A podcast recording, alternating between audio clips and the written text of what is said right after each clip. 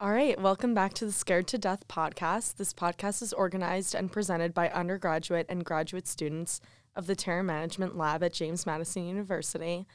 My name is Charlotte, and I'm an undergraduate psychology major here at JMU. Today, I have the pleasure of sitting down with Lori Pitts, the founding director of Voices Unbarred, a reentry program that offers people who are incarcerated a platform for their for their voices to be heard, to talk about her work and the impact it makes on the world and those involved. Lori, thank you so much for being here today. Could you tell us a little bit more about yourself? Yes, hi. Um, uh, there's so much about me, um, but yes, I am the founder and artistic director of Voices Unbarred, and we're the main program of Ally Theater Company. And I'm also a performing artist, a director, a producer, an improviser. So I'm all in the arts world. Oh my gosh, that's so awesome. What a yeah. lengthy resume. What type of um, performing arts do you like participate in? Like ballet, dance? Um, primarily theater okay, yeah. on the professional level. I am also a dancer, though. I love love to dance. Oh my gosh, that's so awesome. that's so cool. Um, and then how would you describe Voices Unbarred and what was your motivation behind creating a nonprofit? Yeah, so Voices Unbarred, um, like you said, we're a nonprofit organization, and our main mission is to amplify the voices of people who've experienced incarceration. So we go into facilities and work with people currently incarcerated, but we also work with people who used to be incarcerated or have ex- have been incarcerated previously. Right. Um, and we do all of our work through theater. So when we go in, we help them write full length performances that feature their real stories as well as um, their ideas for change around the prison system. And they perform that in the facility. We hire uh, formerly incarcerated people to perform their work out in the community. And we also do things around policy and advocacy through this work. So we'll invite policymakers in, um, community members in to see these performances and have a discussion through theater around what changes can be made um, so that we can advocate for more social justice. Yeah. Wow, that's so cool. Um, when you bring in the people who were either previously incarcerated or they're currently incarcerated, do you find that they are really interested in working with you or do they kind of seem like guarded? Um, some of both. I think when we go into the facilities, you know, if you're like, we're going to do theater, a lot of people Yeah. are like, uh, I'm not a theater artist or Yeah. might feel some type of way about that. So as I've done this work, I've kind of explored with how I introduce it. And I actually do a specific type of theater called Theater of the Oppressed. And so it's all about featuring just like your real person, exploring the systems around you and um, ways to change it. So I actually will just introduce it kind of like, we're going to do this activity um, so that I try to scaffold it so it's a, le- a little less scary for them. Okay. Um, but also, I found my work is all about them. And so I think once they realize that I'm authentically there to like listen to them and their stories, Mm-hmm. and they realize, like, oh, people care about what I have to say, right. I think they're always on board. Yeah. Um, and then it just happens to be through the vehicle of theater. that makes sense. Um, and then when did you realize that you wanted to work with people who were previously incarcerated? Um, I started thinking about it probably around 2015. Um, I've always worked with people who otherwise wouldn't have that. I don't know what I'm trying to say. I've always worked with people who wouldn't otherwise maybe have a theater experience Yeah. or like people have kind of forgotten them in society. Um, so it, it felt like a natural transition to work with people who've experienced incarceration. Um, and so at that time, I was kind of looking at like, where can I do more theater of the oppressed? Who really needs this? And I just kind of, as I started researching incarceration, I was like, these are some of the most oppressed people in America. Yeah, They're definitely. set aside from society. They're seen as not human. They're labeled as just like criminal no matter what. Mm-hmm. Um, and then it also intersects with so many other systems like the economic justice system and race and i just i felt like i was called to kind of work on this because I thought I could have like the biggest impact by working with them. Yeah. That's amazing. Um, and then, so this kind of like relates back to my question earlier about when they seem guarded, like how could you help? Um, like kind of just like bring them in and embrace like the whole theater and performance thing.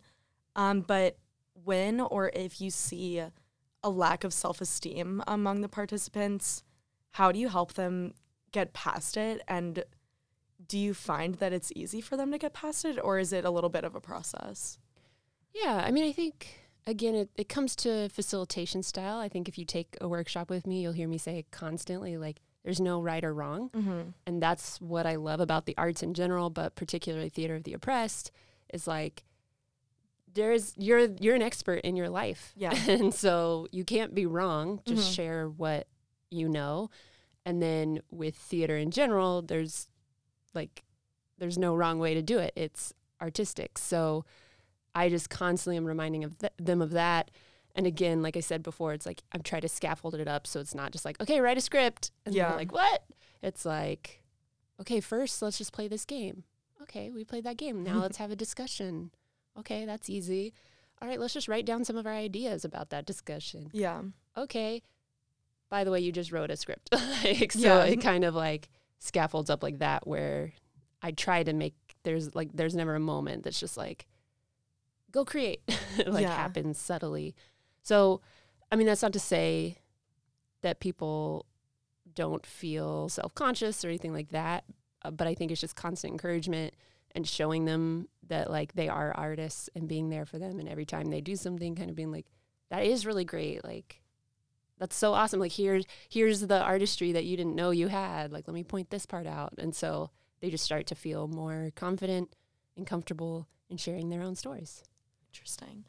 Um, and then I don't know if I missed this earlier, but where do you do this work? Is it in the prisons themselves, or do you have like an area that they come to? Do they go to the um, Kimmel Center, or is it like a mix? So, uh, lots of places. Okay. So, when we're in a facility, like we will go into a prison and do work there.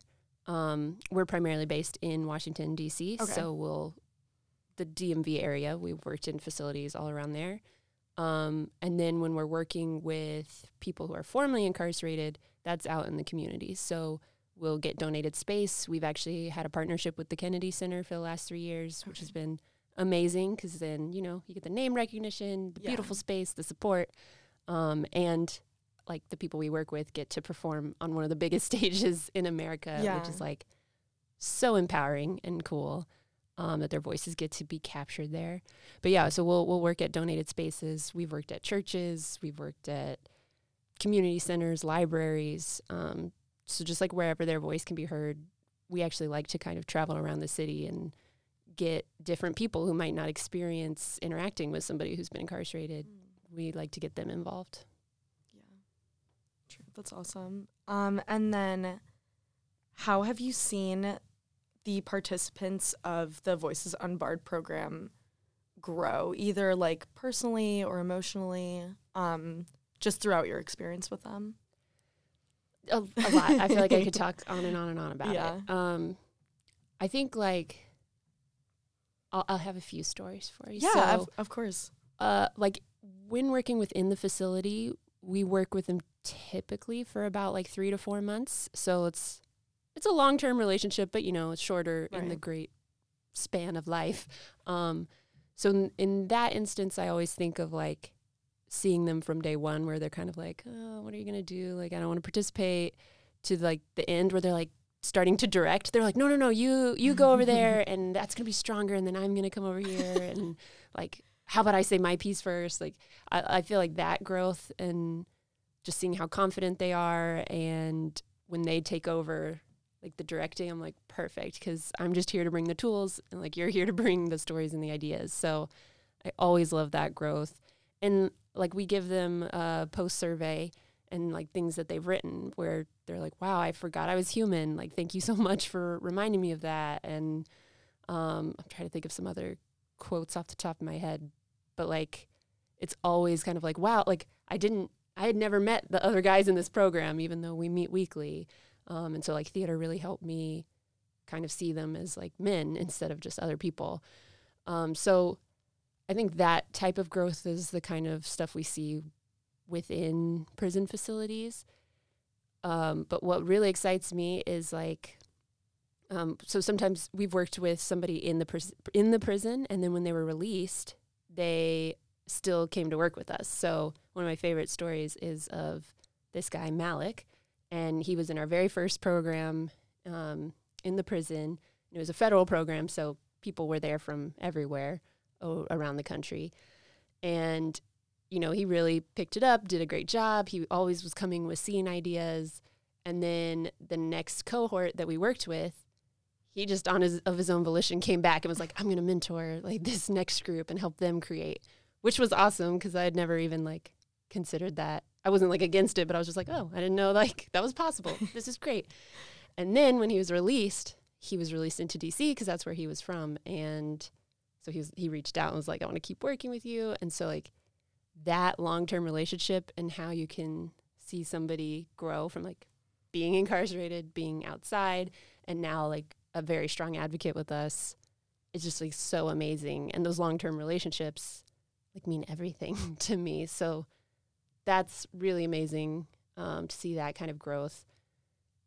And I've seen him start his own business. Like he run, he does this like fitness um, he co- he co-founded it with two, uh, I think two other people who were also previously incarcerated, and yeah, they do fitness for like um, wards in DC that don't often get like can't join a gym or don't or aren't as healthy in certain ways. So that's been awesome. And um, one other story I'll share is of Devin. I met him in 2020, I believe, like before the pandemic, which is wild to imagine.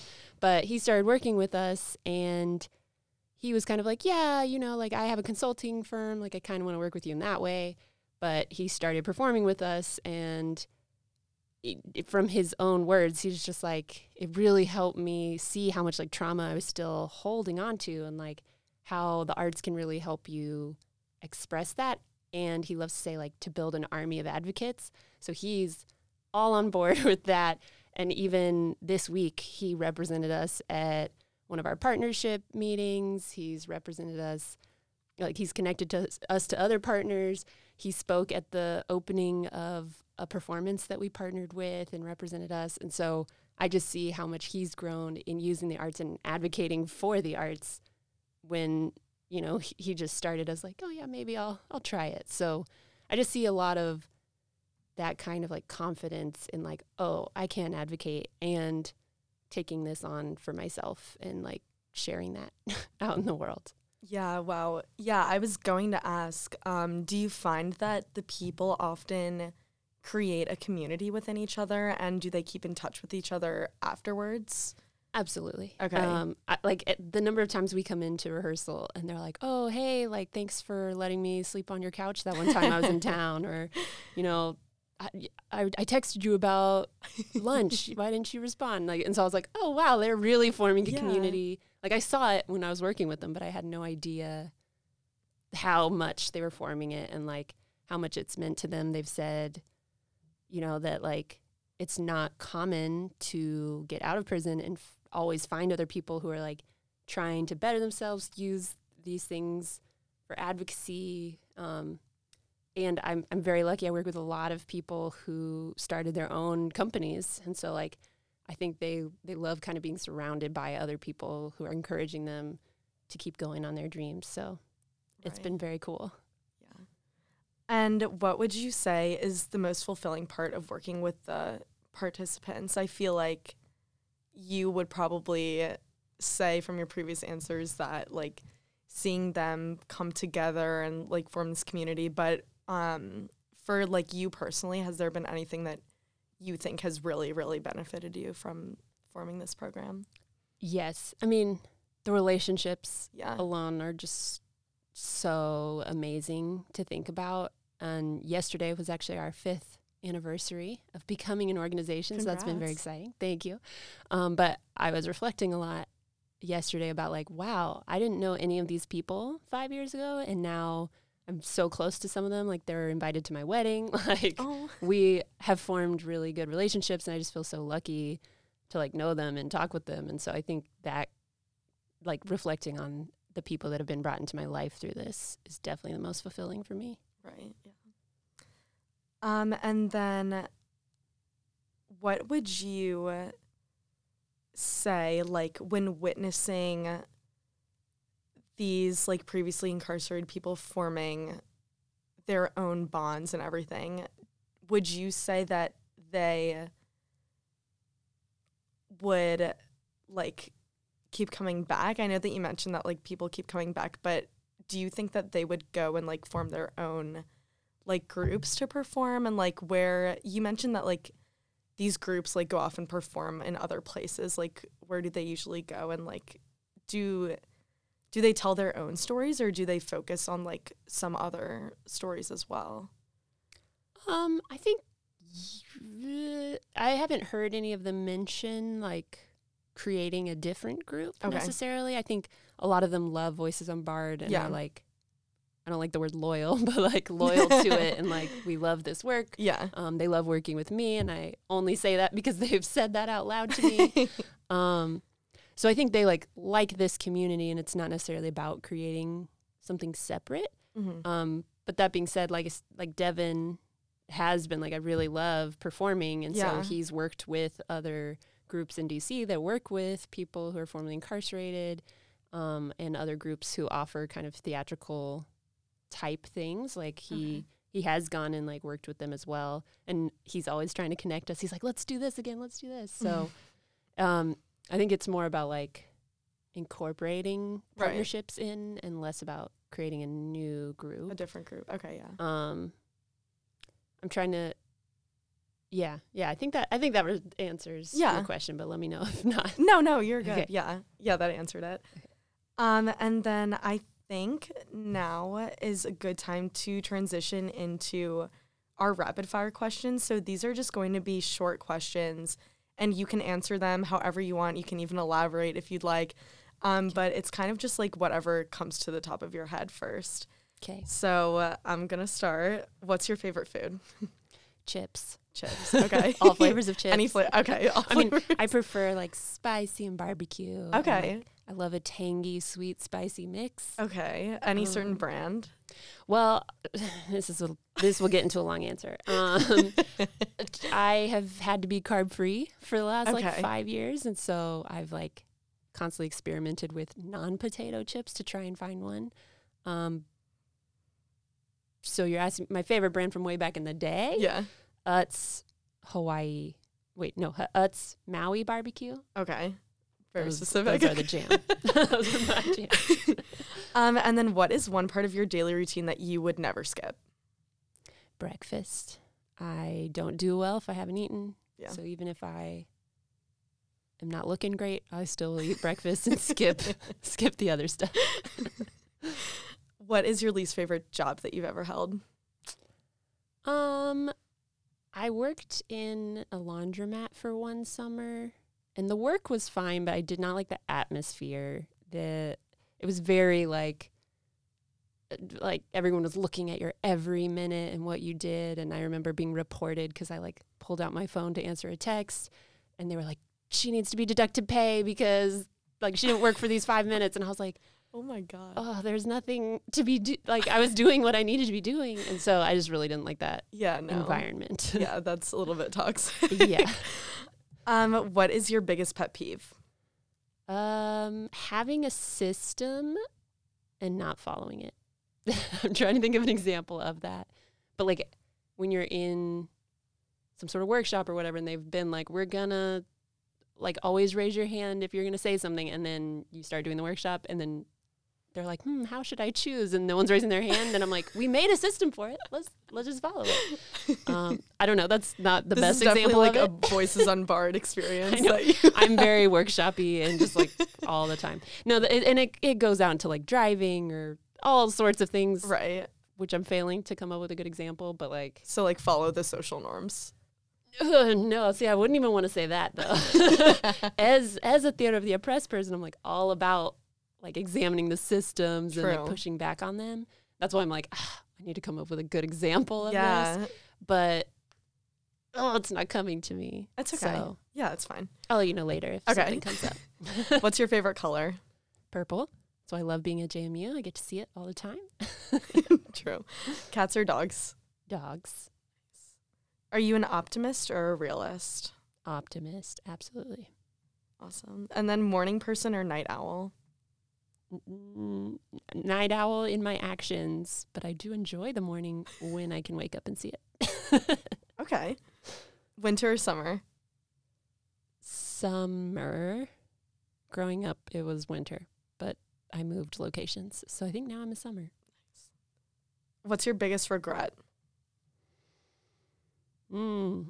Well, if we want to get really deep, Go ahead. um, I have several regrets around family members' deaths. So, like, my granny died when I was 13, and I had I didn't say bye to her the last time we had visited. So I think about that a lot. Of like, why didn't I do that? That's ridiculous.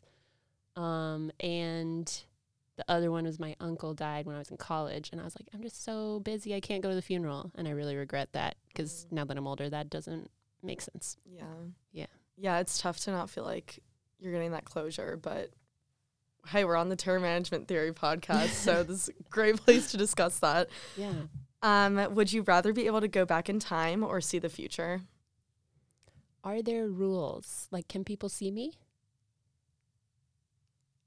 And- You can decide that because if that's going to sway your decision, then I would want to hear your opinion on that. Okay. I think if people can't see me, I'd rather go to the past. Yeah. Um, I don't want any of the pressure of like, oops, I changed all of history and ruined Right. everything. And also, being a black woman, I'm like, I think it might be very scary to go to the past. Yeah. But if I couldn't be seen, I think I would do that. If I could be seen, I I would maybe go to the future because then I could participate and talk to people Yeah. and then bring that information back. What would you want to know specifically from the future? Um, I mean, I, I feel like I would be like, how did we get here? Yeah. Like, what were the important events? Um, I'd probably want to know like if certain TV shows get continued. I don't know. I'd probably want to do some like things that don't matter at all, but also like some serious things. What's your favorite show? Ooh, um, it varies depending on what I'm watching in the moment. What am I watching right now, though? Uh, oh, I just started watching Miracle Workers. Oh, I haven't heard of that. I, I've, it has such a big cast. I also hadn't really heard of it, and then I keep asking people, and they're like, "I haven't heard of it." But like Steve Buscemi is in it, Daniel Radcliffe is in it. Whoa. Um, one of my this is why I started watching it was Lolly. Oh, I'm gonna mess up her name. Lolly Adefope. okay. She's a British comedian, and she's in Ghosts, which is another one of my favorite shows, the British version. Um, and so I just started watching all the stuff she's in. I like it. It's like an anthology comedy series. It's hilarious. I think it's really creative. So I've been really enjoying that. yeah. That's awesome. Yeah, I am usually not into shows, but I just started watching Abbott Elementary Love because it's like Philly based too. So any Philly fans or Eagles fans out there. Yes. um Abbott yeah, that's been like super funny. I love that one. Yeah. And then what do you feel gives your life meaning? Um, I, I so growing up, I heard this quote that was like, uh, "Your greatest passion and the world's greatest need is where you're called to," and I try to live by that because I think that's like what makes life feel meaningful. Is you're like, okay, I'm doing something and I'm like passionate about it, and so I guess yeah, I guess what brings my life meaning are the relationships around me and like the ma- feeling like I'm connected to the world. Right. Okay, well, thank you so much for joining us. That's the end of our rapid fire questions.